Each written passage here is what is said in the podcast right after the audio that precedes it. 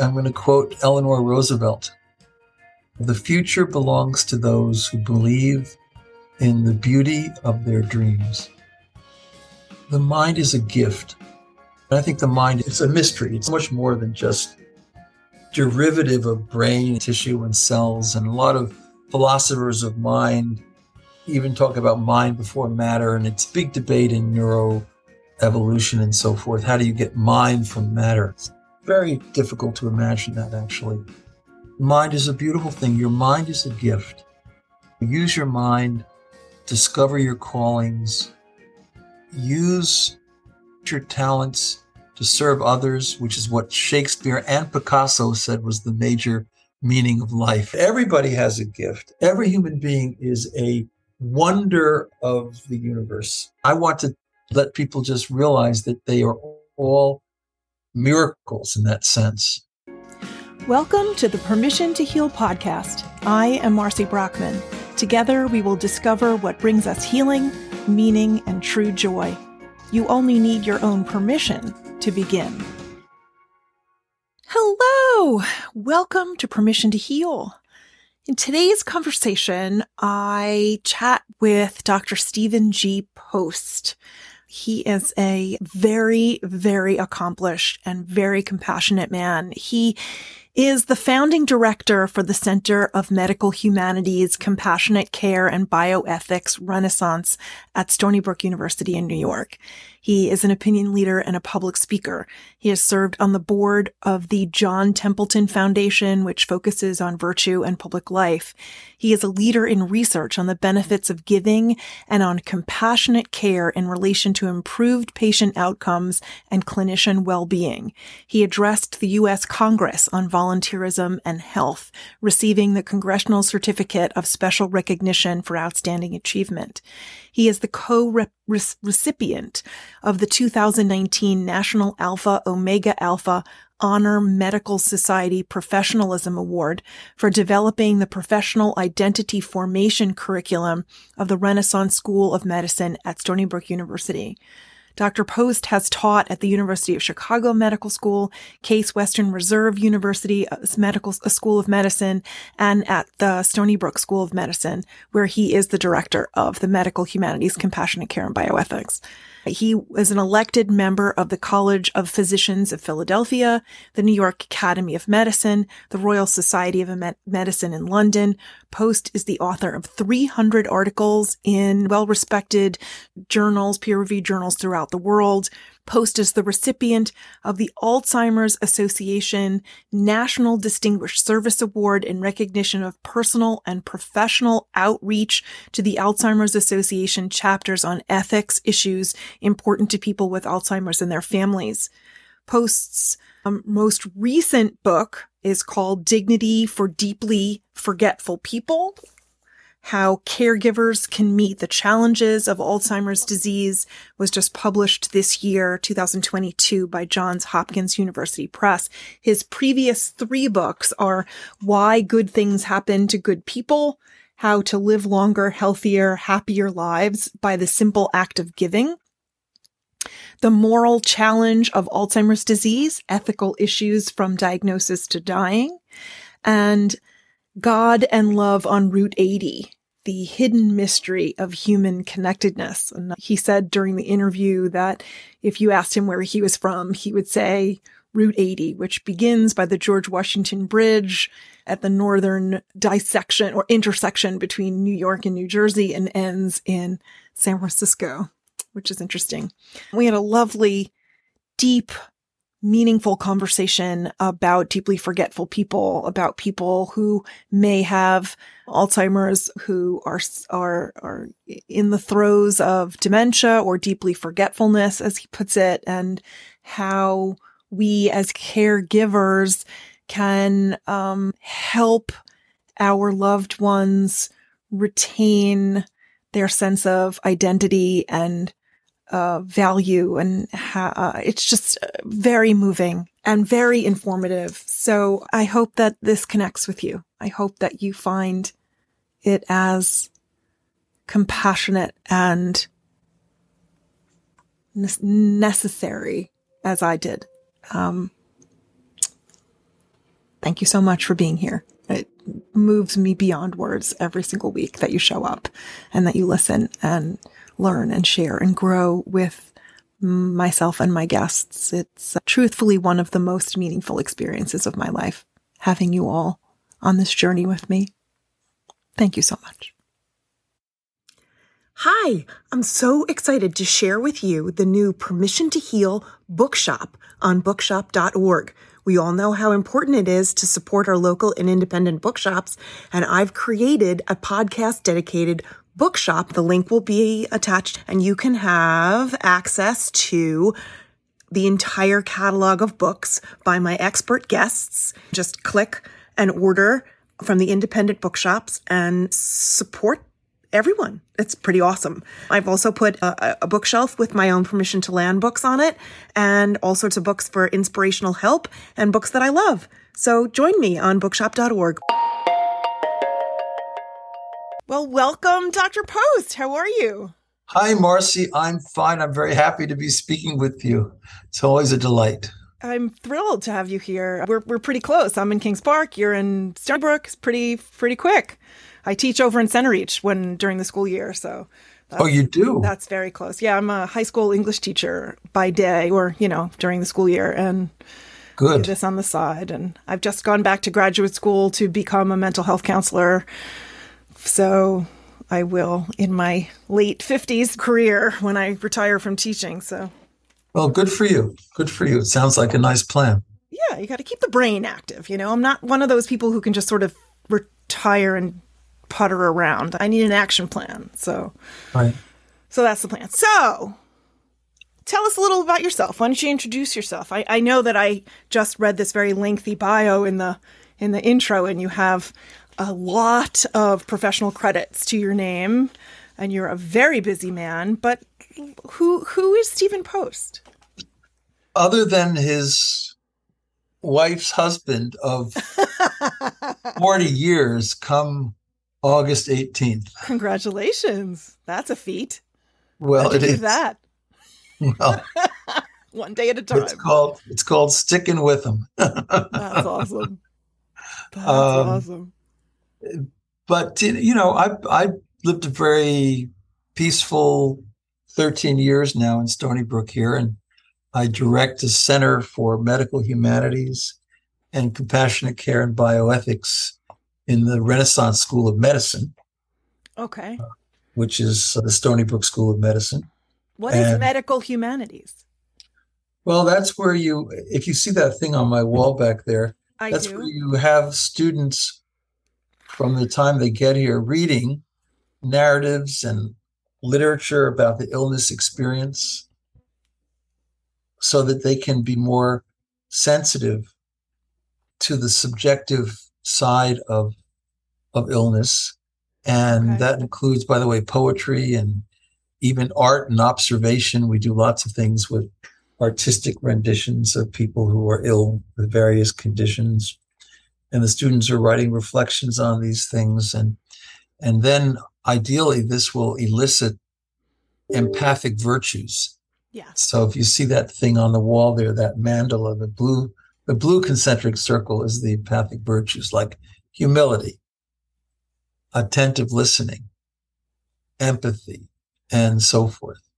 And then the outer circle, the green one, that's the actual clinical experience that students and clinicians have here with patients. And hopefully when they have to handle difficult issues that come up, and they do come up about treatment decisions and many other things, they'll be more skilled because they have these earlier building blocks in place. Well, that makes a lot of so, sense. Yeah, that's what we do. And so we use the humanities, you being an English teacher, we yeah. use the humanities to try to elevate uh, the um, comfort and the care that patients experience when they could easily be reduced to a biological slab and a disease state, if you will. Well, it makes a lot of sense because I, of, of all the things that I could have chosen to teach, I think you know, not only am I an avid reader and a, and a like a literature geek, I've always been, but I, I feel like, especially more and more as I become older and hopefully wiser, that we really have access to learning emotional intelligence by reading literature, by experiencing art and uh, other people's thought processes. And, and what do people write about except the human experience? You know, they write about relationships, they write about conflicts, and, and how they resolve these things, to me, teaches us emotional literacy. Oh, yeah. And, you know, the, the, the primary reason for medical error, and there's a lot of medical error in hospitals, is what's called premature diagnostic closure. That sounds like a lot, but it's not. It just means that instead of really observing carefully the patient who's right in front of you, mm-hmm. you're just, you know, basically reading off computer printouts one hundred yards down the hallway and so forth, and you're not really being attentive to this human being in front of you. People misdiagnose all the time. And it, it's simply because they're not taught to observe. Mm-hmm. So art and observation classes, another area of medical humanities, they go on in about eight hundred medical schools around the country. Um, um, I'm sorry, I meant eighty medical schools around the country. There aren't eight hundred. Uh, but eight hundred there are, would be great.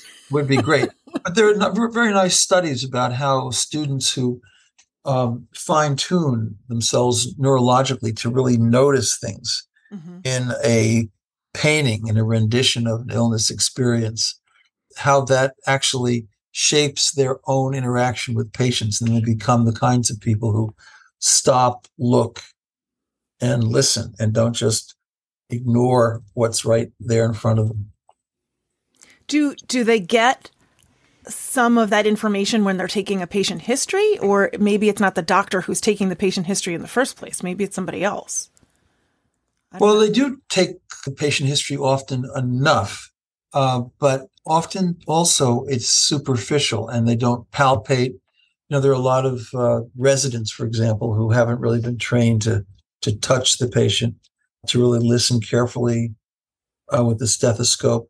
This is one of the complaints of the older clinicians who talk about the lost art of healing and how they feel they can get a better diagnosis when they're just looking, smelling, feeling, and so forth, and not just relying on a lot of technology, mm-hmm. A I, printouts, and so forth, because that's when you start missing the very obvious thing. So a lot of people are, are subjected to medical error, but seventy percent of those are due to, again, just poor observational training. And the observational training comes from observation, from literature, from just being sensitized to what people subjectively experience when they're ill.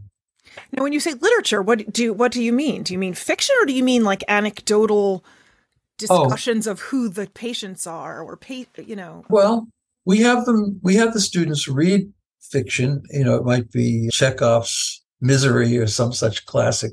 Right. Uh, you know, it, it, it could be Ivan Illich and and the, you know, Dostoevsky, but. Or Tolstoy, but it, it, it, we, we want them to read literature. We also want them to read uh, uh, nonfiction, so things like When Breath Becomes Air oh, I are important. Love that. Yeah. They, I mean, when they Beautiful read that, story. They, they see the kind of ups and downs of hope uh-huh. and despair, and what, what really is success for a young resident, young physician whose family is in disarray, who's not very happy with life generally, and then he gets a severe diagnosis. How does that reorient him and, and make him completely rethink what it means to be flourishing and what it means to be right. fulfilled? And in the end, of course, you know, he, he does die, but uh, before that, he, he's able to write this beautiful book where the words all jump off the page. Mm-hmm. And he also has a child. He becomes a father. So it's a it's a really nice story for the medical students, but from their own, just their existential perspective of trying to understand what it is to have a life and be a doctor, yeah. and not right. just be a gunner, but, you know, if you will. But also, it helps them to realize the the journey of an individual with cancer, and where hope comes from, how you how people find hope, what hope is.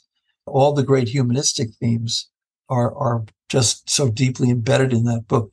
So also poetry, you know, they they they read a lot of doctors who have been poets of, of distinction. William Carlos Williams would be an example, but also we have poets here at Stony Brook like Jack Coulihan and Richard Bronson, Maria Basil are all very distinguished physicians, but they they also publish poetry. And you know, JAMA and the New England Journal and the Canadian Journal of Medicine. And beautiful. And and that's the same kind of thing that a lot of people did in the past. I think we have it a little more strongly represented here. And narrative medicine, just writing reflective essays on the, on the story of your patients, sometimes enhanced, by the way, when you actually visit them in the homes. And so they all, right. students all go into the homes because that's where you see the narrative of the patient. They're not just, you know, stripped bare in, right. in a neutral environment. They're in their own home. So you see all the symbols that make up their lives and all the things that are, are who they are, which really is really helps good. You see the, the, the person, not just the pathology. You see the whole three-dimensionality of this person's existence, of their life, of their relationships. And yeah, yeah, very much so. And and and I and we have a, an approach that I like to call the double helix, because it's not just the the patient's narrative, which is important to be interested in, to be gently curious about, to invite that into your discussion so they feel like you're treating them as a whole self. But also the other the other piece of the of, of, of the coil is the experience that the clinician or the student has themselves emotionally in their response to that patient narrative. So there's the patient narrative, but there's also the narrative that that you know you have as a reader, you know, hermeneutically sure. as a reader. And so we like to make sure that people understand that and where the transference goes on and how that can be very complicated. But it's it's it's it's kind of the heart and soul of medical education here. And we have, I mean, I'll just say that we two years ago, uh, Stony Brook was awarded the the most prestigious award you can get in medical education, wow. which is the Alpha Omega Alpha. That's like the cat's meow of medical education, Alpha Omega Alpha, yeah, for curricula in professional identity formation. Wow. Which really means, you know, the formation of certain kinds of core virtues like kindness and empathy and humility and compassion. I think those uh, are the, besides a diagnostic and an intelligence, I think those are the things that we most look for as patients or as as humans. We both we look for in, in doctors, you know, the yeah. yep. makes and that's up why, the relationship portion of the experience. That's right. And so that's what we do here. I mean, we, we also, you know, have a bioethics hospital committee. So we engage in, in the discussion of difficult quandaries with various patients and their families. And we do a lot of other things. We do a lot of clinical teaching. We do a lot of bedside type activities. And, and and so it's not just preclinical, but but suffice it to say that the heart of it all comes from those concentric circles, beginning with the humanities, trying to help people become more humanistic in their approach, and then better clinically in their conversations with, with not just patients and families, but with one another. Wow. That, that's you're doing a lot of good there in in. Create. I mean, we're, as the I think as the, the population is aging, we're relying much more on medicine. So being able to create or or raise better doctors, yes, who are much more empathetic, empathetic and, and caring, and uh, or or is going to put all of us in a better position. Yeah, and have the skill sets. I mean, we do yeah. simulated role playing, we do actual inter- interactions with patients that are carefully observed and critiqued. And so we really make it a part of the culture. Very cool. So you have written a new book. Oh, yeah, I have, right. I forgot. No, I'm just kidding. Just no, no, no, no, no. Well, you've written quite a few books over the years, all of which are linked in the show notes of the podcast, but you are sort of an Alzheimer's expert. So it seems. Yeah, you know, I, I I got into Alzheimer's before they even used the word. It was when my grandmother, uh, who was a writer herself, succumb to dementia in the final years of her life and was in a nursing home, I would pop by and do assisted oral feeding. They didn't have feeding pegs. I don't believe in feeding pegs. They're not as as constructive and meaningful as assisted oral feeding. I but don't I used know what to a feeding peg is, but okay. Well, that's right. Well, there are these tubes that people now in many nursing homes get placed, usually through an incision in the, in the abdomen into the stomach, but they're not really very helpful. Uh, they actually shorten life. They cause a lot of aspiration pneumonia. And so you're better off just doing what they did before nineteen eighty-five, which is to, you know, to go there and say, okay, applesauce and bran. And, and even if, even if, even my grandmother wasn't speaking with me, mm-hmm. or, you know, clearly recognizing me, at least verbally, there was a lot going on almost ritually, you know, it was kind of a rite of sure. passage. And, and uh, there was a lot of emotionality, and sometimes her, her eyes would really light up and you could see a lot of emotion. And then I had to be open to surprises, because there were those moments when, lo and behold, she would call me by name. Right. So so I, I had the impression as a younger person that you can never uh, think of these individuals as gone, as absent, as husks, as shells, and so forth. And and I didn't like the word dementia. Because okay. it's a, it's if you think just just about it in terms of its derivation, it's a negative term. It's a it's a decline from a former mental state. Mm-hmm. We don't use we don't call people retards. No, not anymore. Not anymore. Yeah, I mean, no. We call them, you know, disabled. We call them handicapped. We call them a lot of different things. Now we call them differently abled. Sure. But dementia has the same sort of construction. So I like this language, which is catching on, and I'm really happy to have pushed it over the years, of deeply forgetful people. Because to be honest, Marcy, I had an experience a couple of years ago. I went out in the parking lot behind this brutalist architecture that we call medical school. Yes. And I couldn't remember where I parked my car. That so I asked a medical time. student, yeah, I do, do, you, do you know, do you know where I parked my car? Of course she didn't know. And I said, then, you know, do you even know if I drove to work today? Which was kind of shocked her, and she laughed, you know. But but we all have our moments, and and I think deep forgetfulness is almost more mystical in a way, but it's one of it's a con, it's a continuity with common human experience. We we like to think, okay, they're demented, they're over the line, and we're not demented. But right. The reality is that, you know, it's kind of a spectrum. And we all have those times in life. And, and some people have what they call pseudo-dementia, which is dementia related to a transient episode of depression or anxiety disorder or whatever. Right. And, you know, you you so so I'm you know, when we're babies, of course, we don't have memories to speak of. We might have a little emotional memory after six months or a year.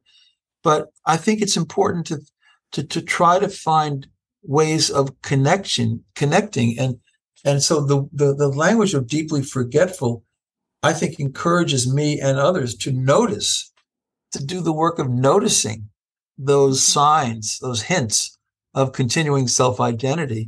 Whereas dementia does the opposite. Dementia invites these kinds of... It invites dismissal. Yeah, dismissal, negative metaphors, you know, them them versus us, there but for the grace of God go I. And and and and that gets us in a lot of trouble, because, you know, the book is is is about dignity, and we, we begin to humiliate, we begin to de-dignify. There's a word for it, de-dignify. de-dignify That's right? Actually in the book, you know. Right. Well, it's dignity for deeply forgetful people. So yeah, yeah, and even the cover, which, which I had nothing to do with, the cover which you show Beautiful. Is the Hopkins people. Johns Hopkins Press did that, but you know, it's I don't people respond to it in different ways, and it, you know, but for me, it's opaque. It's it's it's the fact that the person is still there. They may be opaque. They may be less able to communicate. They may be in and out. They may be somehow obscured, but they're still there. And and anybody who's spent, you know, ninety percent of caregivers, for example, will report what I talk about in the book, instances of paradoxical lucidity, where someone who's just, you know, had their chin down and hasn't communicated for a long time, even weeks, even a, even a month or two. But with the right stimulation, it could be deeply personal music. With the Alzheimer's poets in Brooklyn who read, say, The Road Less Traveled, and about ninety percent of the patients, or of the people with dementia who are brought into this center, will start to chime in for at least a line or so. Wow. So you can bring people back with deeply learned material, because although, although short-term memory is very much diminished, and, and it can be the case that their long-term memory is also diminished, actually their long-term memory is is relatively stable. And yeah, so I'm finding that with my dad, that he he forgets the the medium things, you know, things that happened within the last few days. Yeah. And he'll forget things that happened within the last ten minutes or the last hour. But he could tell you what he ate for dinner on January sixth, nineteen fifty-seven. You right. Know, like like that that's in there forever. That's, that's not in there. Ever leaving. Yeah. And that's what the music and memory thing is. You know, Dan Cohen, who started that, lives in on Long Island, Mineola. He's a good friend of mine, and we've written some papers together about it. But, you know, it's amazing, because if you take someone who's, say, in the V A nursing home here on the Stony Brook campus, it's a big, big nursing home, mm-hmm. uh, and there's a big unit for people who are, quote unquote, Alzheimer's patients um, or residents. And, uh, you know, if if you if you approach them with some music that they really identify with from their younger years, like for me, it would be "I Want to Hold Your Hand." Mm-hmm. You know, sure. Then they will they will get somatic. They'll liven up. They'll get back into themselves, and good heavens, you know, they'll even be able, a certain percentage of them, to converse a little bit, maybe for four or five minutes after this experience. But you have to. But part of the book too is about how to use language. Yeah, you're a linguist, you know, so don't ever ask an open-ended question like, "Hey, how are your kids?" Because you put the person on the defensive. They've got to remember names and mm-hmm. so forth. What you say is, "How's Joe?" And then, you "How's Susan?" Specific, right? Yeah, and they'll light up, and you're you're using language to remind them, to get them off the hook, if you will, you know, of forgetfulness. Right. That works really well, and there are many, many. Uh, stories in the book of, of how to communicate more effectively with these individuals by using language in certain ways. Don't ever say, "What would you like for breakfast?" but say, "Hey, you want an omelet?" Right. Or mm-hmm. "Are you good with post toasties?" Right. Right. It reminds me, uh, my my very good friend of mine was the primary caretaker for both of his parents as they were declining, and he wanted to keep them home, which was their wishes for his their whole lives. So they had like a rotation of home healthcare aides, and, and he was the primary, and his mom hadn't said anything. She was, she couldn't, you know, she was in a chair. She could barely feed herself. And, and he came in and put on her favorites. Like, she was being difficult with one of the caregivers and was refusing to eat. And so he put on one of her favorite songs, and he sat down and he took over. And not only did she eat her whole meal, whatever that was, with oh. the music, but she was even moving her body a little bit and lifting up her hands and like doing whatever she could to sort of dance with him as he was singing the song to her. And it's one of his favorite memories from the last like year or so of her life. Um, it was just this like lucidity, this the sunshine in the middle of the the cloud, yeah, you know. Yeah, and and and and and and so, you know, in New York, although, you know, it's been closed down for a little while because of this pandemic stuff, but N Y U has a program called the Unforgettables. Nice. And it's a choir uh, of caregivers and affected individuals. And, you know, when they come together for these big rehearsals, and there can be even a hundred of them uh, in the choir, Uh, and it, you know, people graduate and they and, and go on into the in the more intensive uh, treatment situations. But so long as they're not very, very severely forgetful, it's an it's like an awakening for them. Mm-hmm. They will they will connect with one another. They want to dance. They want to be somatic. And when they do that, they again they kind of come back into who they are. Okay, and yeah. and and this is really powerful. So, so the actually the N I H, National Institutes of Health, funds research now on what's called, again, paradoxical lucidity. the things we can do with these individuals to bring them back into themselves. And then how can we study that in relationship to the neurology of deep forgetfulness itself? And they're making some pretty good progress. They're gaining insights into dementia that they didn't have previously. So, so there's a lot to be done. And also, you know, the, I'm wearing a shirt. It's got dogs on it. Yes. Yeah, we were noticing that before. Cute yeah. little brown dogs. Cute little brown dogs. So I, I was on the, on the board of the Alzheimer's Association in Stirling in Scotland. This is like twenty-five, thirty years ago. Wow. And we started the Alzheimer's Dogs movement.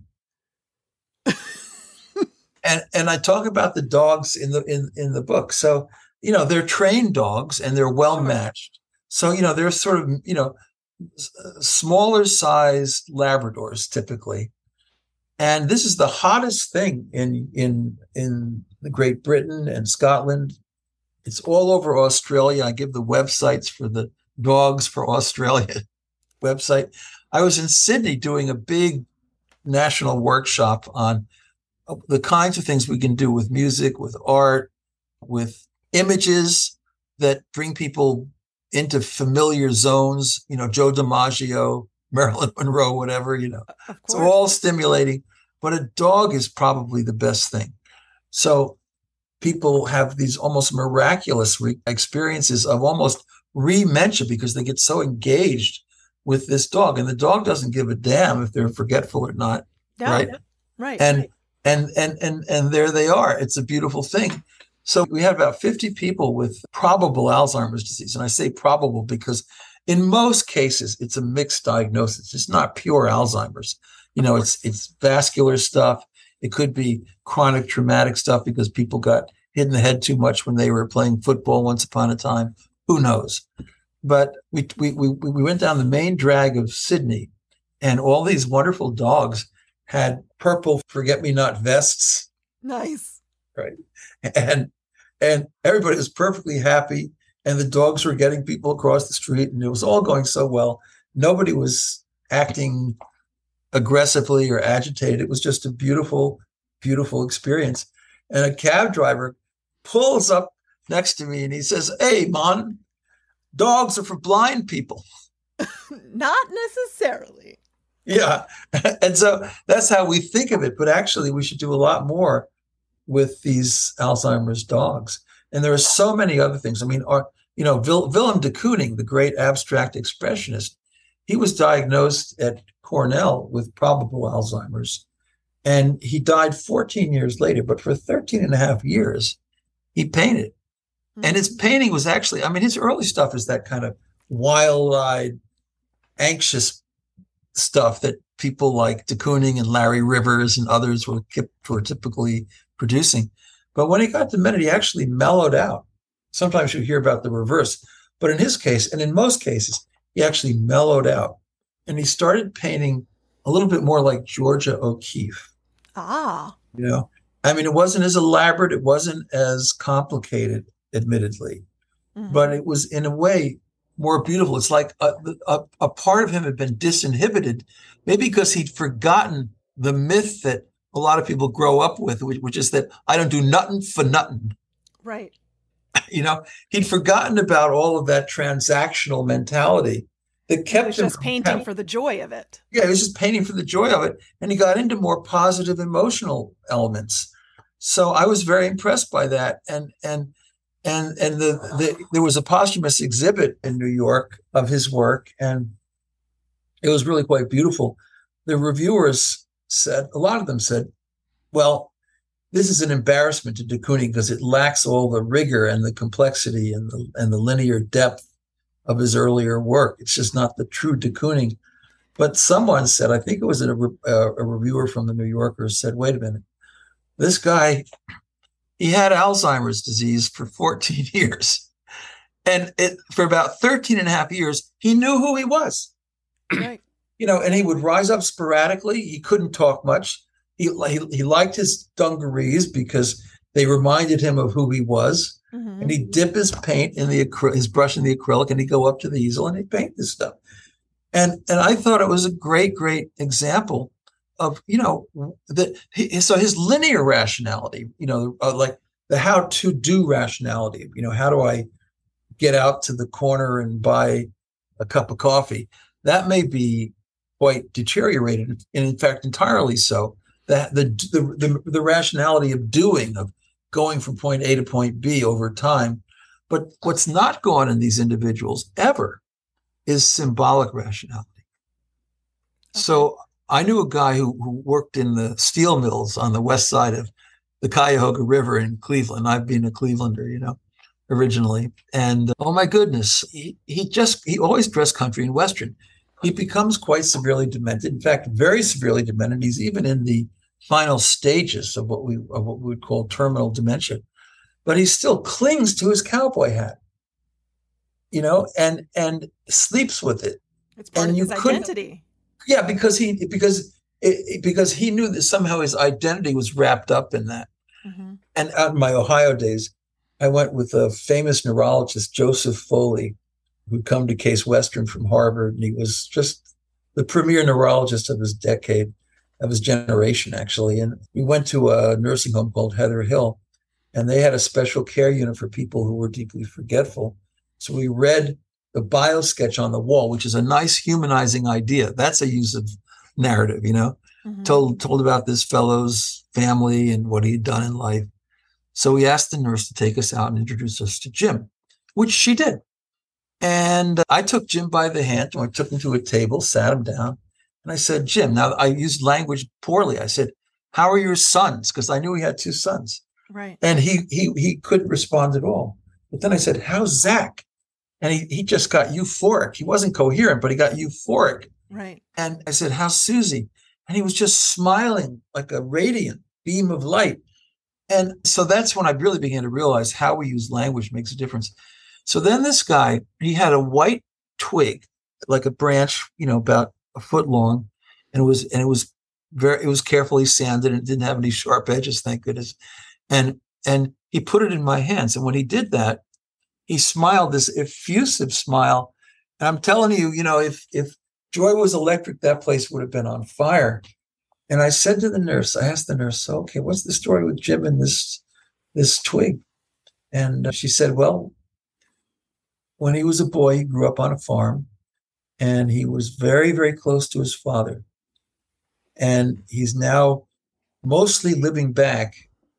You know, that's the deeply remembered stuff we're sure. talking about. He's mostly deep, living back in that time of his life that he most associated with tender, loving care. And and his father gave him a, a chore every morning, which was to bring kindling in for the fireplace. Oh. So there was purpose in that, that we, you know, you and I wouldn't pick that up. Right. But there was purpose. And when Jim was giving that to me, he was saying, you know what? This is a symbol of, of, of the love of my life. Right. And then there was this beat up rag doll. I don't know if when you were a kid, if you had a puppet doll that you could put on your hand that was sort of, you know, yeah. Okay.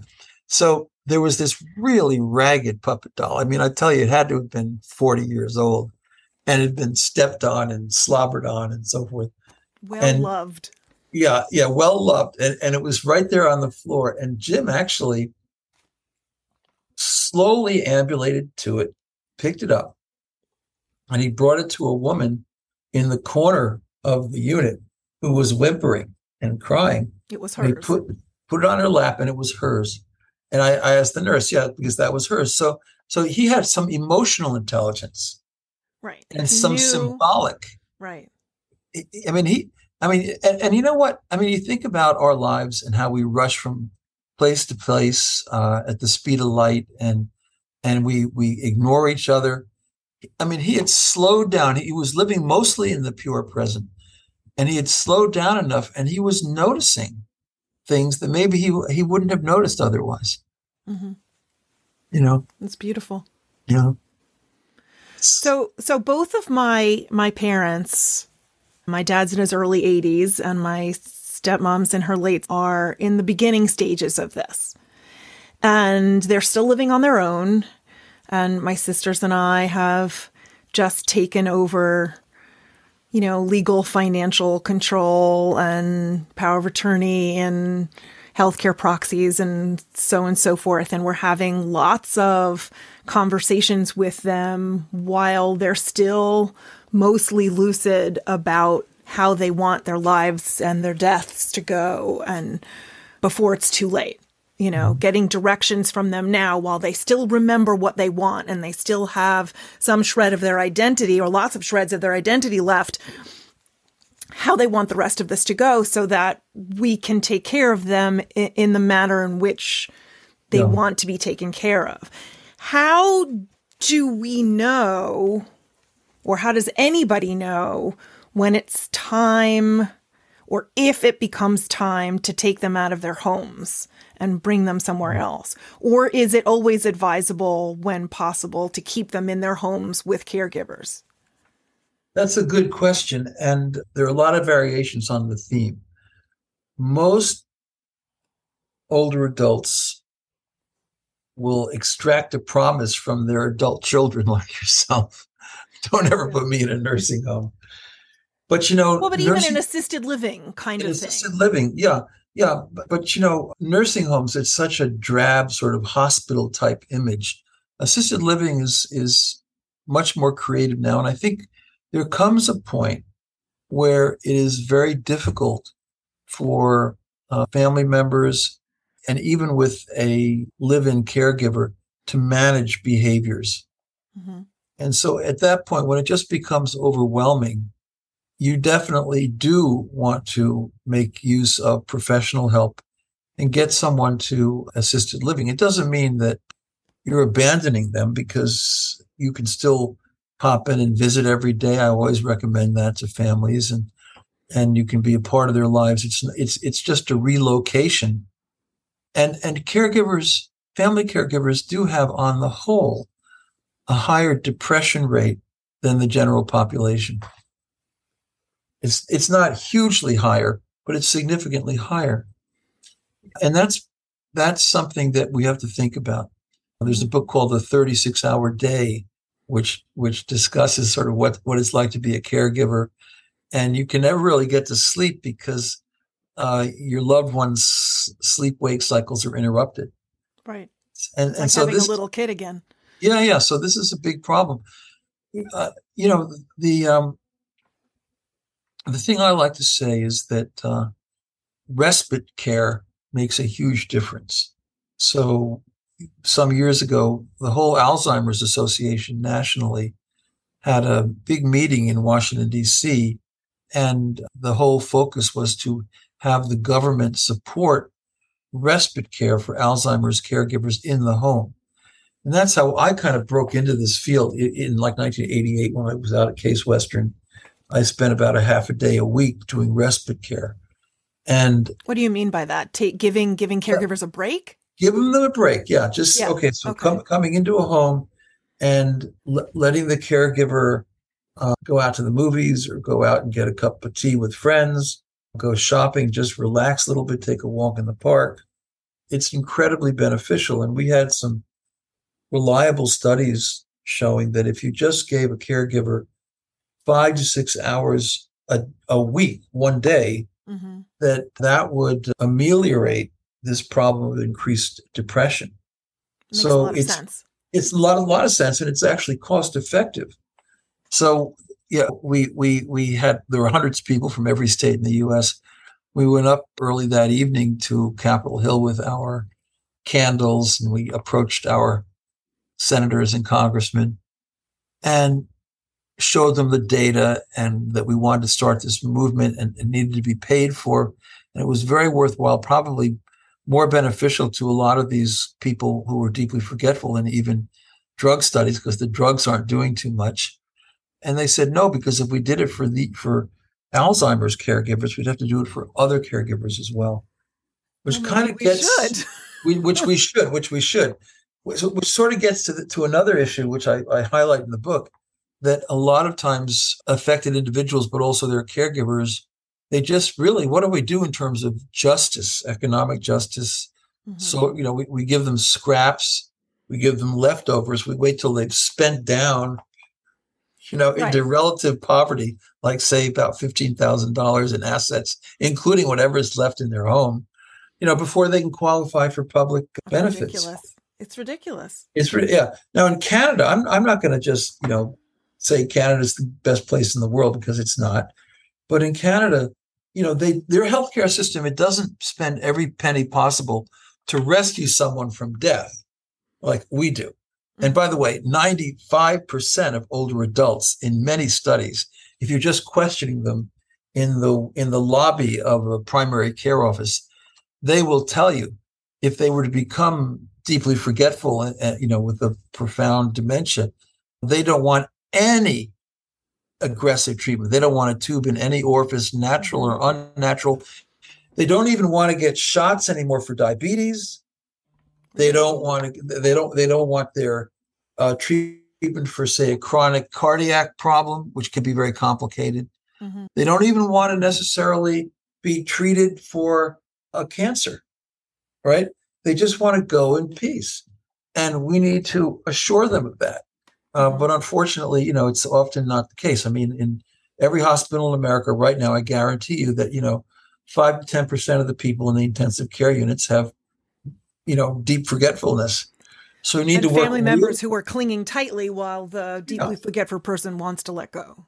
Yeah, absolutely. So, so one of the things I did, I actually got on the cover of the, of the Wall Street Journal about eighteen years ago, because I'm against the use of artificial nutrition and hydration. You know, look, when people can no longer swallow, although it can be stimulated, as you pointed out, mm-hmm. by personalized music. I have a study out uh, with Dan Cohen, who founded Music in Memory, showing that if you if you give people who are losing their capacity to swallow an intervention with personalized music and an iPod and get them back into themselves, they actually remember how to swallow. And then they can feed themselves and they can have dinner or whatever. But you need to get them back into their bodies. Yeah, need to get them back into it. And and it can work very effectively. But, you know, lo and behold, I mean, you know, the, the, the, these feeding pigs, which were only invented by uh, two surgeons at Case Western, actually, for children. They were in the Rainbow Babies Children's Hospital, and it was for children who had esophageal blockages, and you couldn't put a tube down their throat because it wouldn't it wouldn't hold up over time, and it would it would it would have negative side effects. So they just they figured out this percutaneous endoscopic uh, feeding. Don't don't write that down, anybody. No, that's a lot of multisyllabic yeah. words there. No, no. But I got to tell you that that um, you know, that causes aspiration pneumonia. Also, if someone who's deeply forgetful has no insight into what that little three-inch white rubber tube is sticking out of their belly button area, so they pull it out, and that's the main reason why people still get tied down and physically restrained in nursing homes. And then they're sitting in their urine or whatever it might be, and they're getting lots of skin infections and they're dying. Right. At that and, point, and there is no quality of life at all. No quality of life at all. And, you know, historically, up until nineteen eighty-five, nobody in the world with advanced dementia who was in the in the end stage was given a feeding peg. It just didn't happen. It was all assisted oral feeding, mm-hmm. which is what I did with old Grandma Post, you know. Sure. And now, you know, in Canada, they don't do any assisted oral feeding. In most parts of the world, they don't. But somehow or another, it's partly financial, because there's more reimbursement for nursing homes if, if you're doing skilled nursing care mm-hmm. than what's called routine nursing care. So there is a revenue element to it, that's as there disgusting. Is to most things. Yeah. But I find that so disturbing. Oh, it is. It is. And and so I, the reason I got in the Wall Street Journal, you know, way back in the day was that there was too much of this going on in Greater Cleveland. And I was working with adult children. Because, I mean, adult children usually have a little different viewpoint than the spouse. Because the spouse, you know, like like their husband or wife, whomever, they've been there, done that. They're looking more retrospectively at life. Mm-hmm. And they may not see much value in sort of trying to push it to the nth degree for that last little little bit of time when quality is not there. But the adult children, because of attachment, you know, this is my mom, and I've been able to call my mom on my cell phone forever. And hey, mom, it's me. You know, right. You know, they're it's a little harder to let go. They're less likely, and that's proven. It's in the literature. They're less likely to let go. So I, I organized a whole movement in Cleveland, and we were doing clinical ethics consultations in nursing homes and in hospitals too, but mainly in nursing homes. And I, I was very skilled at nicely, diplomatically convincing adult children not to use feeding pigs. And and it wasn't, I wasn't being rude or, you know, I always said, you know, it's your choice. In the end, it's your choice.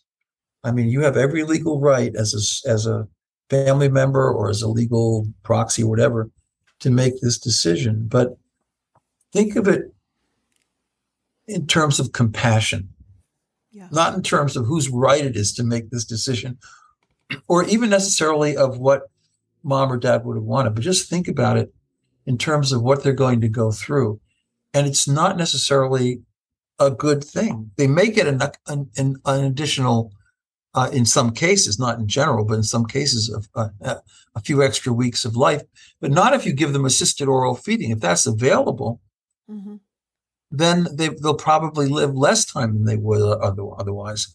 So, I, so I'm I, I'm all for hospice treatment. I'm all for minimally invasive treatment. I think it's ridiculous that these people wind up in the intensive care unit. And and I got to tell you that the students don't like it either. I mean, the medical students, they see this stuff, you know, you talk to them about it, and they just can't, they can't fathom it. They just don't, they don't get it. It's heartbreaking. Yeah. Now, if we could go back to earlier stages, you know, when maybe when diagnoses are first being given, when the dementia is is first starting to take hold. How how can the caregivers, the children, let's say, mm-hmm. uh, help the I don't know how to how to how to phrase this as the deeply forgetful, the the the the not so deeply forgetful yet person uh, reestablish their own personal identity. You know, if they if they've always imagined themselves as strong or cognitively flexible, and uh, how, how do you how do you help them mitigate the change of that? Well, it's it's it's difficult, especially while they still have insight into their losses. You know, I, I hate to use the word kind mm-hmm. when it comes to something like Alzheimer's, but if there is a kind point, it comes when people forget that they forget. Well, that's a spot where my dad's in, you know, he's forgotten what he no longer remembers. So right. Although he's constantly living this retrospective of his life mm-hmm. and wants to tell me about all sorts of things that happened in his childhood and what wow. he did when he was younger, it's like he's reliving everything. Mm-hmm. And so I'm constantly going down memory lane with him over and over and over again, which is fine. That's what he needs to do. He's in a happy place. Yes, he is. But other people who are aware of their losses, they're right. aware of the loss of of what they they they remember what they used to be able to do, the the thought right. processes they were able to remember, the multitasking that they could do, the the things they you know that they were able to handle, and they're depressed and anxious and lonely yes. and irritated and really in a very bad place. And exceedingly frustrated. Like, how how can we help them? Yeah. Well, you you what you, you have to be very present, and you have to work with them in areas where they do have some history and some competence, doing things that they can identify with. But it's going to be difficult, you know, while they are still insightful into this loss. There are higher levels of depression in those mm-hmm. very mild stages. And you're not going to necessarily have a a smooth emotional transition at all. There can be a yeah. lot of agitation, and, and someone who's been perfectly kind and compassionate over the years can become very edgy and difficult. So I would say, and, and by the way, you know, a fair number of people will be asking their doctor if they can engage in assisted suicide. Many neurologists report this. Oh, yeah. But but but when they forget that they forget, then they can have a a relatively benign emotional adjustment. Now, not always. There's a certain percentage, maybe twenty, thirty percent, who do have issues of, of aggression and agitation and make it very difficult, but they can be cared for in in special ways. Mm-hmm. Uh, and that doesn't mean sedated. It, it, I mean, there are there are pretty good medications for some of these behavioral challenges. I think that, that yeah, I mean, w- when they get to a certain stage, that's where, you know, Oliver Sacks comes into play. You know, the man who mistook his wife for a hat. I mean, you have to enter into their reality. Now, you know, so so in the old days, I mean, forty years ago, fifty, thirty-five, thirty years ago, a lot of times you'd have big rooms in nursing homes and people with dementia would be sitting there and some some fool would be up at the blackboard asking them, what year is this? Oh, God. Maybe a couple of them would would, would respond, but most wouldn't. Then he'd write nineteen eighty-four. And this was called reality therapy. It didn't work out very well. But now, you know, what you what you have, you have, for example, in Brooklyn, in the in the Brooklyn Memory Disorder Center, you have the Alzheimer's poets. And what they do, they're like almost like musicians. You'll get twenty or thirty people coming in from the community with their caregivers. They'll sit in these nice chairs along the walls in a circle, and someone will will will read with energy and musicality, like a Robert Bly, who was my poetry teacher at Reed College, by by the way. Wow. They'll do The Road Less Traveled, because they, you know, this is a, co- a cohort that's likely going to respond to Robert Frost. Sure. And they don't, they don't just read it. You know, they say, you know, The Road Less, they get dramatic and they do it beautifully. And by goodness, you know, and I've witnessed this many a time because I used to be on the board of that organization. The vast majority, I'm talking about ninety percent, will, will, will chime in. They will not necessarily recite a verse, but they'll be able to pick up on a line or two, mm-hmm. you know. They'll get somatic, they'll get emotional, and, and they'll lighten up and brighten up. It's a beautiful, beautiful thing. And then afterwards, some of them will even be able to have some brief conversation with their caregivers who are with them, you know. Mm-hmm. Now, my, this, the, the, the, some of the people I know, the ethicists, they say, well, this is completely meaningless, meaningless because it's a fleeting experience. I mean, they're still going to drift back into the into the into the doldrums of deep forgetfulness. But, you know, I say, look, for their caregivers, it's fabulous, because what they realize is that they're not wasting their time. Right. This isn't a husk or a shell or someone who's, you know, quote unquote, half dead. But this is still grandma. That's why chapter seven of, of the book mm-hmm. is, is called Is Grandma Still There? And Grandma's still there, all right. Grandma's still there. And and anybody who says anything to the contrary is is being completely presumptuous. And and by the way, the, the, you know, this gets so, so so there are a lot of things that you can do to connect with these people, you know, early on and also in the in in the intermediate phase, but even in the advanced stages, there are things that can be done. I mean, I knew a guy I know. Well, I knew a woman at Yale who was. At, she was at Yale University. Her husband, Leander Keck, was a distinguished professor at Yale Divinity School. Okay, he's a professor of New Testament exegesis. All right, and world class. And Janet Keck, his wife, became deeply forgetful, and she would want. There's a book written about her. She would wander around the Yale Divinity School campus, and people would be polite and gracious and generous and try to help her out a little bit. But, you know, but eventually she became very deeply forgetful. But when she came into the Yale chapel on Sunday mornings, you know, it's a, pro- a pro- Protestant outfit. Mm-hmm. Uh, and she heard those hymns that she grew up with and remembered meaningfully. When she heard a familiar prayer, when she saw the lights through the stained glass windows, she would just liven right up and she would get back to herself. And so with all of that symbolic stimulation, that's why I say, you know, symbolic rationality is actually more important than linear rationality. Linear rationality is the rationality of what we do. And in our society, we're always thinking about what people accomplish, what they do, you know, and that's where your value comes. Otherwise, you're a, you know, as the Germans said in the World War, that you're a useless eater. And then they exterminated right. people. But no, but but but what's more important ethically is the rationality of who you are. And that's yeah. captured in symbols more than anything else, you know. And so for Janet Keck, it was the symbolic environment. So that's why, you know, it is good to keep people in a familiar environment where they can connect with symbols and, and stimulate them with symbols as much as you can. And when they go to a nursing home, if they go to a nursing home or, you know, assisted living, make sure that that, that symbolic reality is still around them. So you go into a good nursing home and they'll be in a room and they've got all these things from home that are up on the shelves. Oh, yeah. Uh, and that's very, that's very important because, you know, there's a great philosopher named Ernst Cassirer. I used to read him when I was a, a, a college student. And he was this, he was the philosopher of symbols.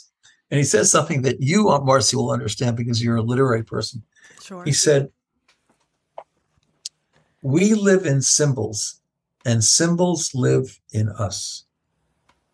We live in symbols and symbols live in us. And all the good people with, uh, you know, uh, uh, the, the, or the, the what is it, Caring Connect in New York, all these organizations, people were trained to really connect with the deeply forgetful. They do it. They have every kind of imaginable, imaginable little artifact, device, you know, and, it, and, and they're so skilled. It's a beautiful thing to see them work and bring people out of themselves. So that's that's the point of, of the language of deep forgetfulness is that, you know, the person is still there. You know, dementia, it's like you said earlier, it's so much easier to just kind of write them off. They're demented. They're not functional. But deep forgetfulness, you know, it's it invites more compassion, more interest, more, does. yeah, more of a gentle curiosity, you know, mm-hmm. more kindness, more patience, forbearance, forgiveness, more love. And I, it helps us, I think, it, I know with me, it helped me realize that that memory is a continuum, you know, that, that I mean, I, I'm fifty-four and there's a lot of shit that I'm re- already forgetting, you know? And so when I see my dad, who's eighty-two, you know, I, I don't know. It just, it just, it, it brings, it brings more compassion. I start to, to see it as a different thing rather than, oh, he's just demented. It's not, well, that's ridiculous. I don't even like saying that. You know, he just forgets stuff. So he repeats himself. I remind him that he already told me. Then he forgets that. And then we say it again. And, yeah. You know. Yeah. And, you know, and, and, and a lot of people react, okay, they can't even remember my name. Mm-hmm. That's really not very relevant. Right. I mean, you know, I, I mean, there's like five hundred medical students in this building. And at some point or another, I've been introduced to every one of them. But when I ride the escalator up, well, that's too many names to remember. Anyway, but but but I'm always forgetting names, and it's it's and it, it, it and we often get embarrassed a little bit. We kind of confabulate and we skirt around our forgetting someone's name because we feel embarrassed that we shouldn't be forgetting that name. But you know, it happens to us all, and and the fact that that it's more common for someone who's deeply forgetful to miss names is not something we should really worry about. The point is, are they present? Are they mm-hmm. emotionally present? And, you know, in this book, I actually go out on a little bit of a limb. So you'll notice it's endorsed by His Holiness the Dalai Lama. I noticed that. Yeah. So, so I have this in front of my desk here as I'm speaking with you. So in twenty fifteen, I was invited to the Indian National Institute for Advanced Studies to head a conference they were having on the deeply forgetful. Okay. And it was renowned neurologists and philosophers from India. So the more, some, most of them were Hindu. There were some Americans like Owen Flanagan and others, but but it was mostly Hindu. And, you know, the Hindus are great. I tell a story in the book of going with Joe Foley, Doctor Foley, to a geriatric psychiatric hospital in Mount Vernon, Ohio. Okay. About an hour south of Cleveland, about an hour west of Pittsburgh, in case anybody wants to know. And there it is. And they have a special unit with about forty or fifty folks who had Down syndrome. And now they're in their fifties and sixties. And they're also having increased deterioration because most people in that category do, in fact, have probable Alzheimer's disease. Interesting. And so there were these incredible Hindu nurses and nurses' aides and a couple of doctors, a couple of physician assistants.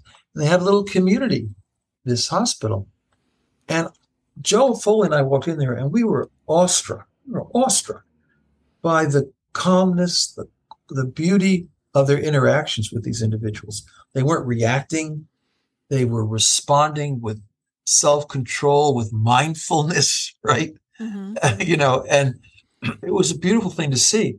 And and they were calming these people down left and right when they got kind of panicky and a little bit off, off kilter.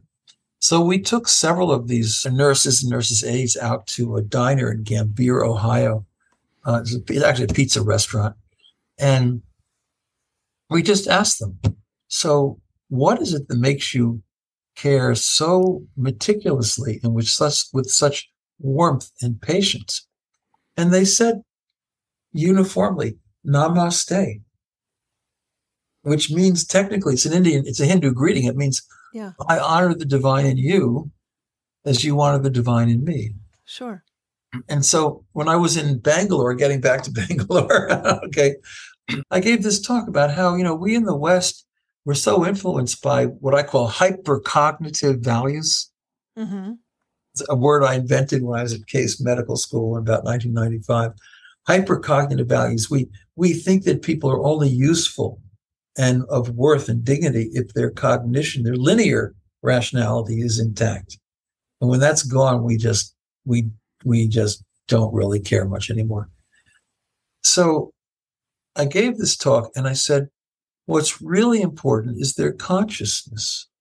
I mean, someone can be deeply forgetful and perfectly conscious of, of the beauty of a piece of music or the, the beauty of the fall leaves, or they can smell oh, an apple. Warmth of a loving hug. Yeah. Warmth of a loving hug. Or, or, or, you know, or they can still smell that apple pie that's just kind of like the one grandma used to make. Sure. It's the only thing I ever eat at McDonald's about twice a year is an apple pie. Because it, it reminds me of, yeah, well, it, it, it reminds me almost exactly what my grandmother McGee used to make out in Sagaponack when I was a kid. Okay. So there you go. You know, it's not healthy. It's not healthy. But, but I, you know, it just makes me feel comfortable. So, you know, that's, that's the well, thing. There's a, a fabulous bakery out that way. Oh, what the heck's it called? Uh, I'll think of it. They have, they're uh, just famous for their pies. Oh yeah. Yeah. No, there is one. There is one on twenty-five A. Yeah. Yeah. Yeah. Yeah. yeah. On your way, on our way out to the Orient Point Ferry, we always stop there. Yeah, I can't remember what it's called. Great stuff. Pot- so that, I like going there too. But you know, so basically my point is, you know, they have consciousness, and what's important is that they have, they, they are aware of their existence. They are self-aware. They may be deeply forgetful, but they'll have moments of relative lucidity. Mm-hmm.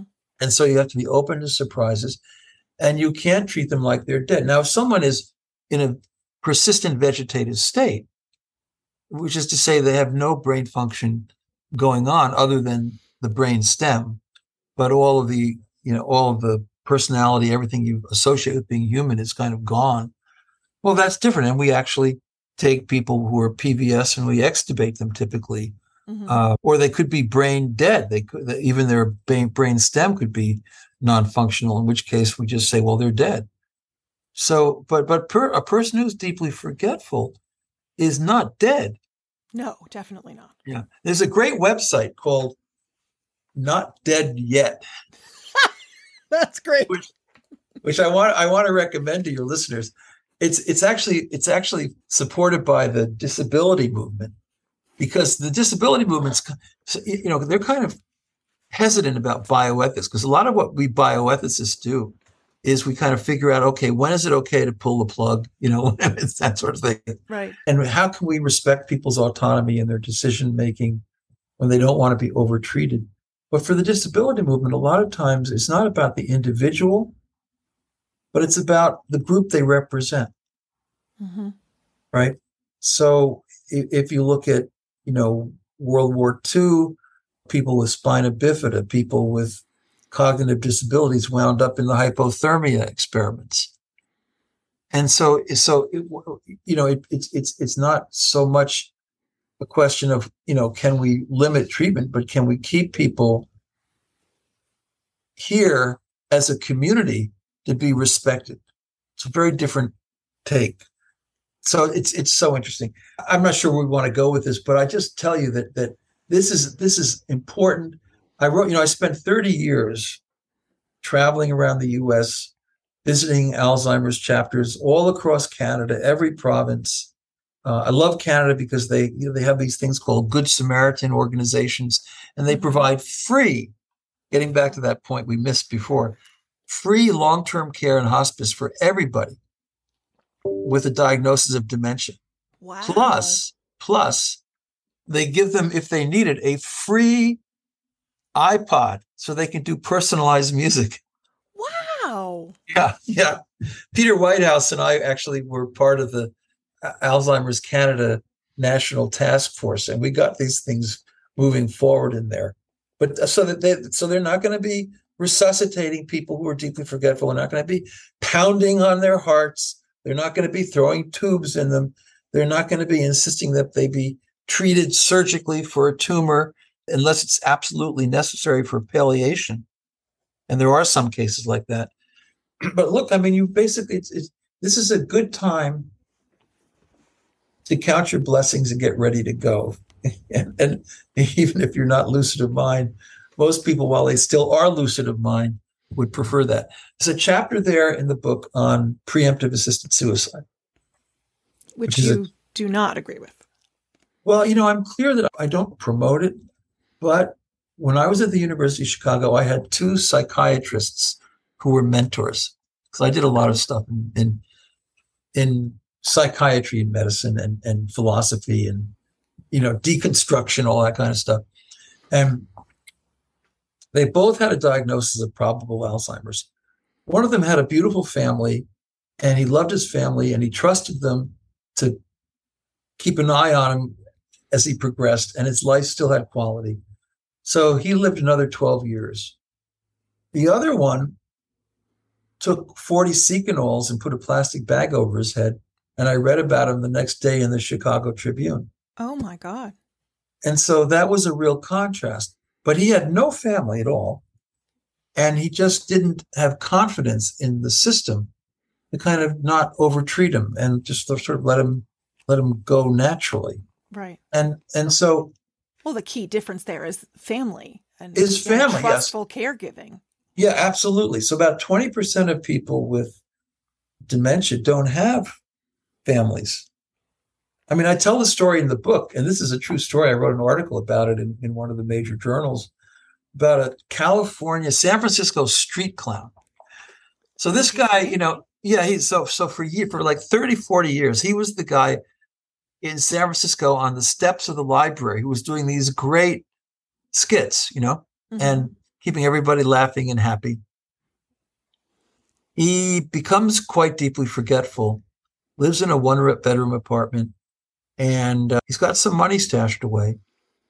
And nobody can convince him not to go get on an airplane and go to Switzerland, where they have a program called Dignitas. Yes, yes. And that's that's where he, he went, and he was never seen again. And they do assisted suicide, but they also, if someone is really incapacitated in terms of their ability to push the button or whatever, they will um, they will do they will do uh, euthanasia as well. Mm-hmm. So that's what he did.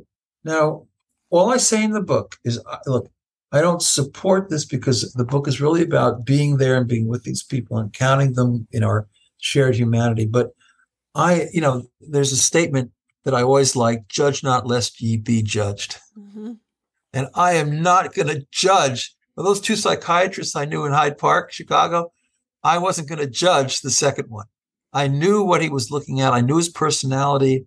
And for him, it actually made sense. I'm not defending it on any philosophical grounds. But you grounds. can understand his point of view. I sure as heck can. Yeah. And so, so I, and I think we have to be aware of this because people now can go to Quebec. That's not a big trip, you know, just get up on the northern, on the, on the New York Thruway and head up to, yeah, uh, head, head up to Canada. Take a few hours and you'd be there. Yeah. Take, do, you know, and, and, and, and, you know, this is going on, and it's going on in the Netherlands. It's going on in, in Switzerland. And frankly, it's going on off the record in the U S a bit. So I tell a couple of stories in, in that chapter about individuals with who were deeply forgetful but still capable, and they knew they were heading in this direction, and they were able to get medications prescribed for them.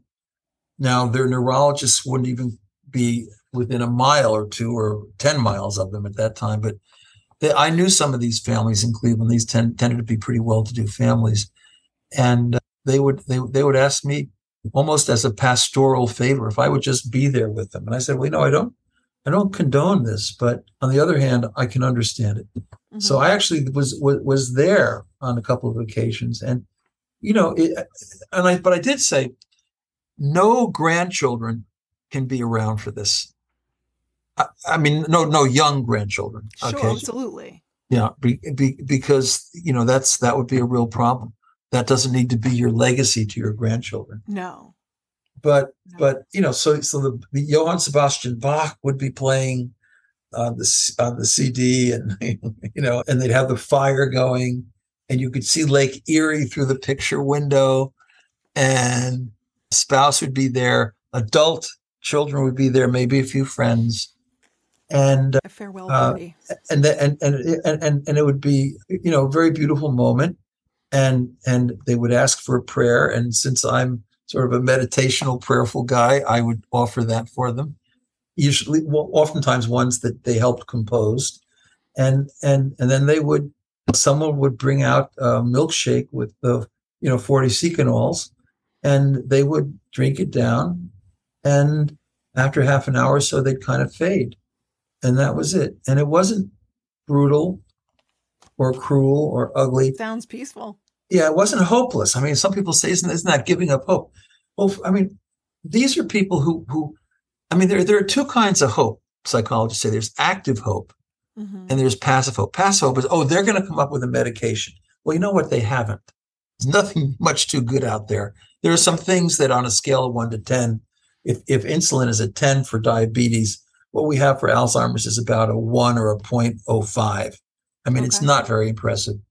And and it's like treating a brain tumor with aspirin. Neurologists give aspirin to people with brain tumors for certain symptoms, but obviously it has no impact on the underlying. Right. Tumor. It might get rid of your headache, but the tumor's not going anywhere. Yeah. Yeah. And you've still got the same kind of situation.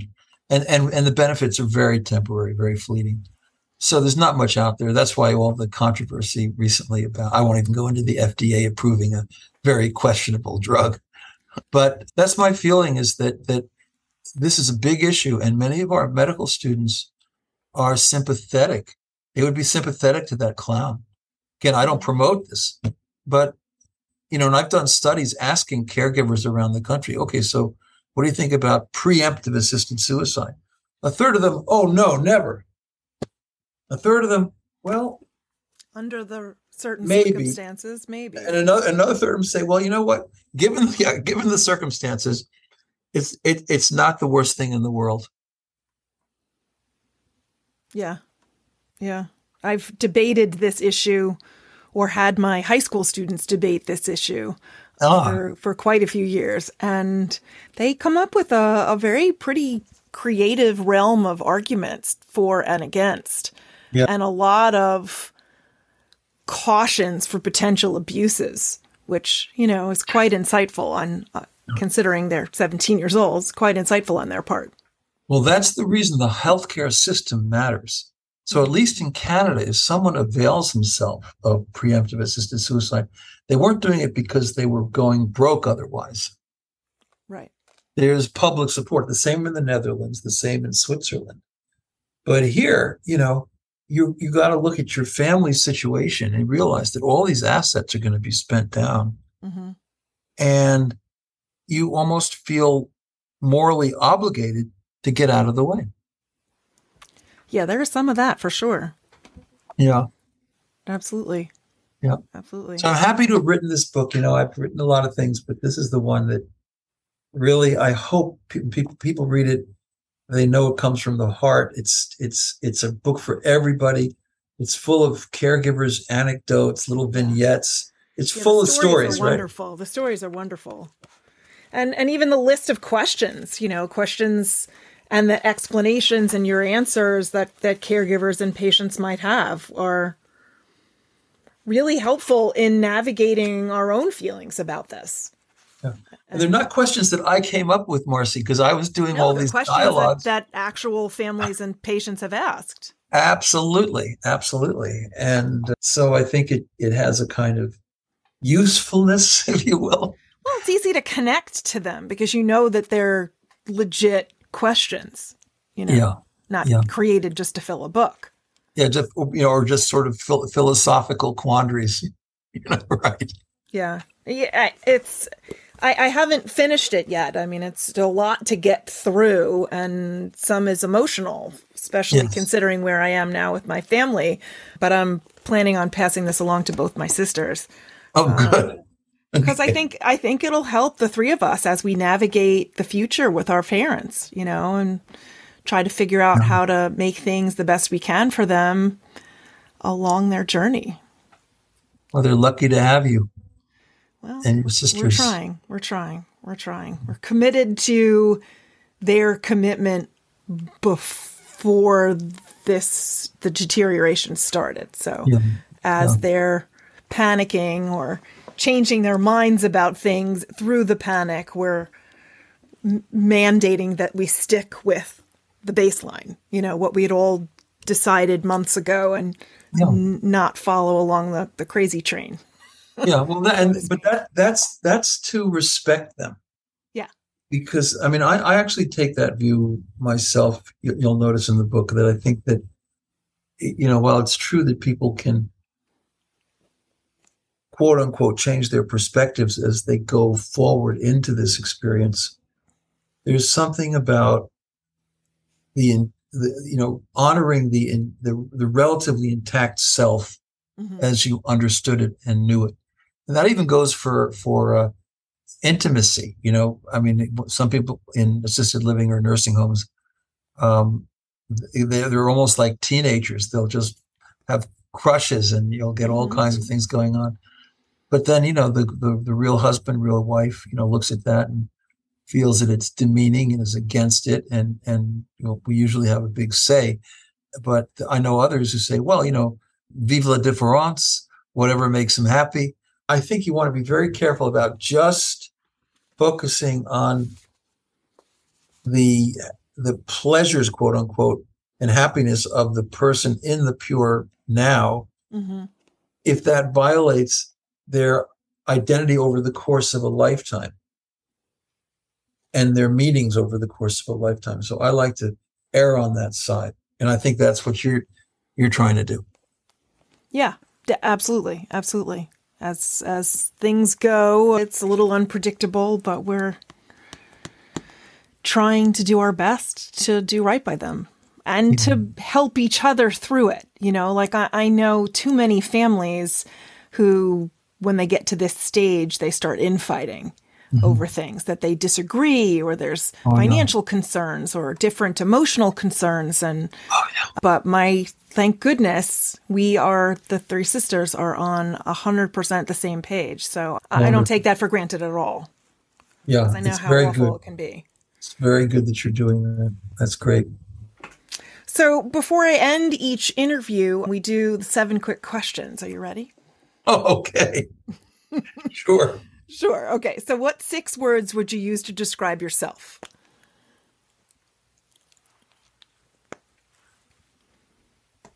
Any words you want, any part of speech, doesn't matter. Peaceful, responsive, joyful, generative, dad, and husband. Great list. What's your favorite way to spend a day? Well, recently, taking my laptop on the Port Jefferson Bridgeport Ferry. Ah, yes, I frequent it. Yes. And getting a cup of coffee. Their coffee's okay. And I buy a round trip ticket. It's only twenty-one bucks if you don't right. get off, you know. Right. And so you can, and, and it's, so you land in Bridgeport, and then they'll say, well, are you getting off? No. Okay, just stay on.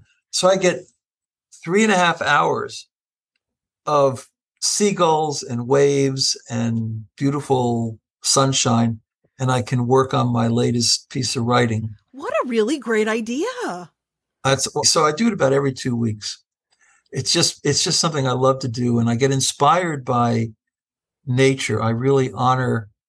Do you sit inside or do you sit outside? Well, to do, you know, to be plugged in, you've got to be inside pretty well, much. Well, yeah, yeah, that's true. But, but, you know, it's still a beautiful experience. And I their feel a little cosmic too. Yeah. Oh, yeah. Yeah. That's right. I like their pretzels. Yeah. And maybe I feel a little claustrophobic on Long Island. I don't know. But getting out there on the Sound uh, brings out my creativity, and I cherish, I cherish that experience. That's a good idea. Sometimes I take my laptop and I go sit in a Starbucks or something, but you know, and that's an interesting atmosphere too sometimes, but I never thought of using the ferry for that, so that you're moving. There's a different energy to that. There, there is. And, and just the humming of the, of the engines. Yeah. It's meditational and it's very creative. By the way, I do have a favorite Starbucks. It's the one in Saint James. Okay. On twenty-five A. It's newer. It's really nice. I mean, there's Starbucks and there are Starbucks, but that's yeah. a great one for writing. So I've been going there a little bit. But so that's what, you know, that's what I like to do. I like to write. I love writing. Yeah, me too. I find it somewhat frustrating though sometimes. Like I, it's an activity that I adore, but sometimes it, it feels very angsty, like a cerebral, like birthing of something, you know, and it's... Yeah. I just go like with the uses flow. Everything. That's awesome. You know, I just relax and go with the flow, and I have to rewrite a lot, but but you know, I, I love writing. It's a very spiritual thing for me. What is your favorite childhood memory, or one? My favorite childhood memory. Okay, well, I have lots of things, but since I'm wearing my dog shirt yes. in honor of Alzheimer's dogs, I had a collie named Joe John. And I just remember resting my head on Joe John in front of the fireplace and feeling very happy and peaceful. Well, that's lovely. How old were you, do you think? Probably four or five years old. That's very sweet. Very sweet. What is your favorite meal? My favorite meal? You know, I'm, I, I'll pretty much eat whatever there is. But I like uh, I like shrimp tacos. Ooh, nice. Nice. Yeah. Yeah. There's a place in Smithtown or Saint James, I think it is. Salsa Salsa is the name of the restaurant. They have a lovely fish taco, which yeah. is it's so good. Oh, good. That stuff is really good, yeah. Yeah. I might have to eat them tonight. I'm very suggestive when it comes to food. What is one piece of advice you would like to give your younger self? Well, I'm going to quote. I'm going to. I'm going to quote Eleanor Roosevelt. Uh, it's one of my favorite quotes. Okay. The future belongs to those who believe in the beauty of their dreams. I love that. Yeah, because, you know, the mind, and this is for younger people, you know, for me as a youngster, the mind is a gift. And I think the mind is so much more, it's a mystery. It's so much more than just derivative of brain and tissue and cells. And a lot of philosophers of mind even talk about mind before matter. And it's big debate in neuroevolution and so forth. How do you get mind from matter?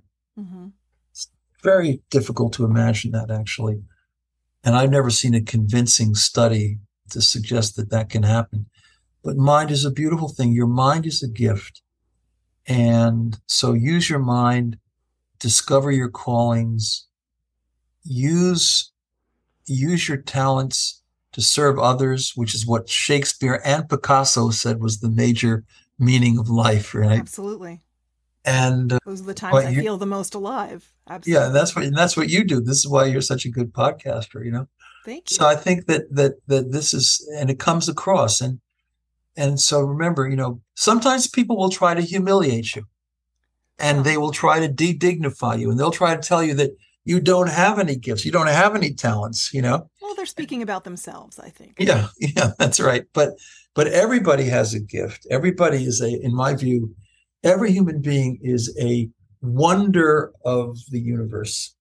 Mm-hmm.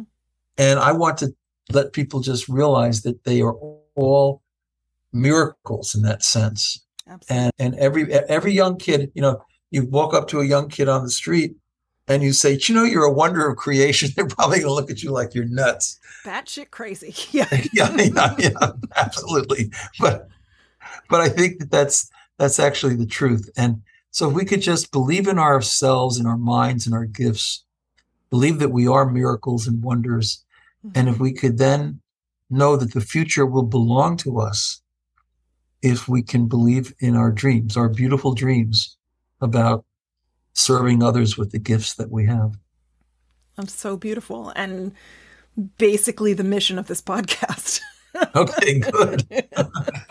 You know, like there was so, so much of my life that I spent, because of my upbringing, the toxic, crazy, dysfunctional upbringing that I had, I spent so much of my adult life looking external to myself for direction and permission, and and I ignored all the things that were going on inside me. And then it wasn't until my early forties when I had this epiphany that uh-huh. looking outside for all of that was not going to get me anywhere meaningful, that everything that I wanted, everything that I dreamed of, everything that I would need in the future was all going to start inside me.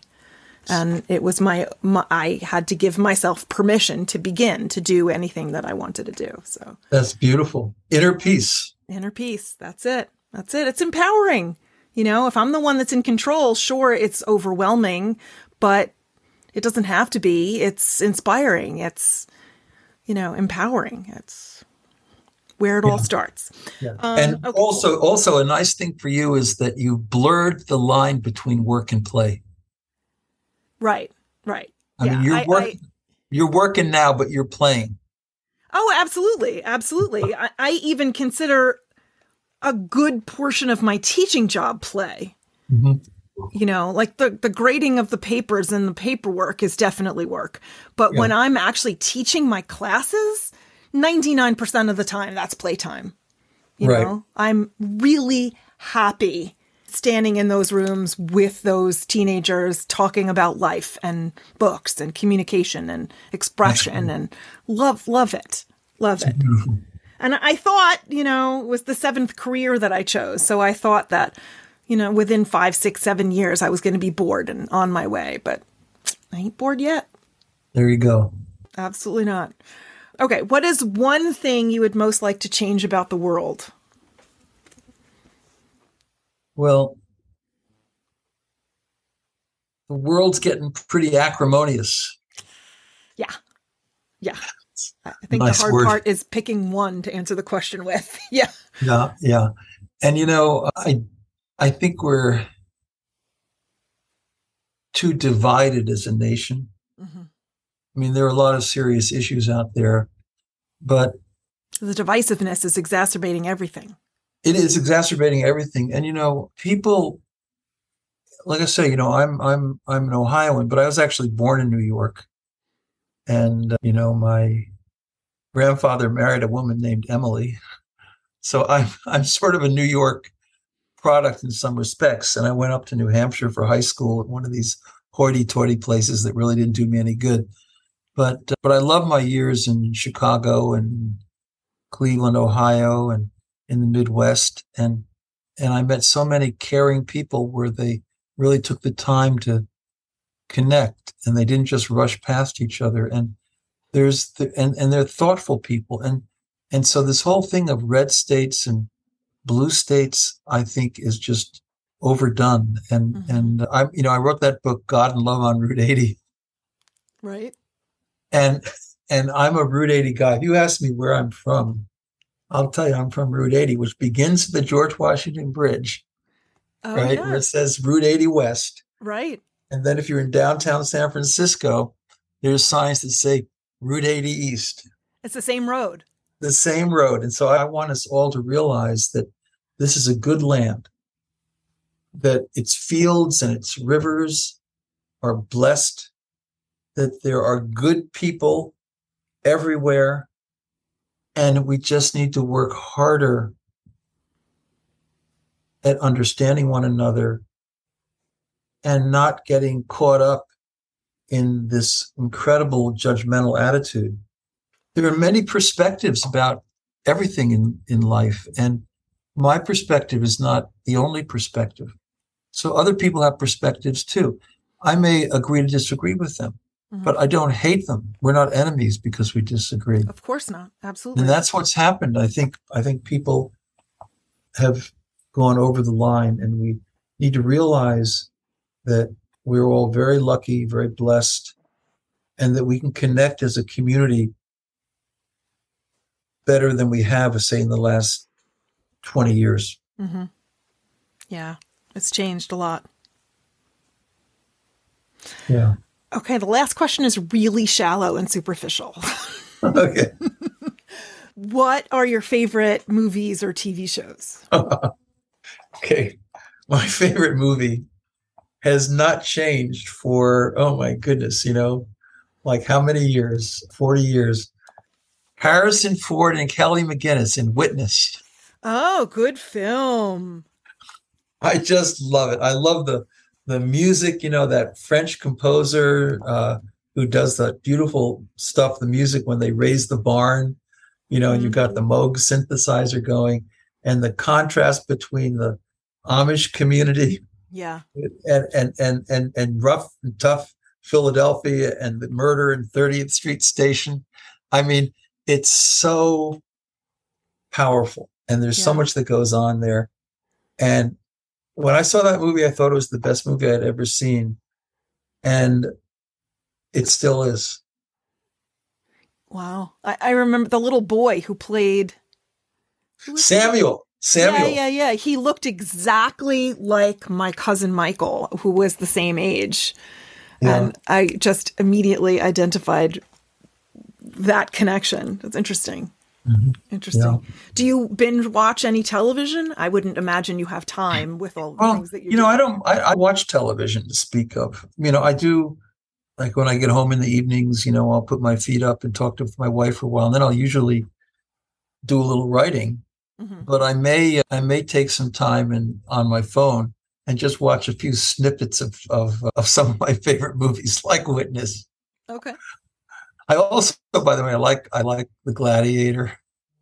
Okay. Russell Crowe. There are a lot of things that I like. It was a good film too. Yeah. So I'll just look at those little snippets that you can pick up on them and, and enjoy those. But I don't really do a lot of T V watching or that kind of thing. Makes sense. Well, thank you so much, Stephen. This was really wonderful. I learned a lot, and I think the listeners have as well. And you're such a compassionate, empathetic man. I just loved this conversation. Well, I don't know. I, you know, we we we do the best we can, and that's. I've been shaped by some wonderful people in wonderful environments, and teaching in med schools has been great for me mm-hmm. over the years because you know. The difference between this and a College of Arts and Sciences, in a lot of ways, you know, there's such a commitment to the to the well-being of, of patients, and everybody's wanting to develop and form their character strengths in that direction. So to be a part of the community, even though I'm not an M D, but to be part of that community has been a great gift, and I think has helped me a lot. Wonderful.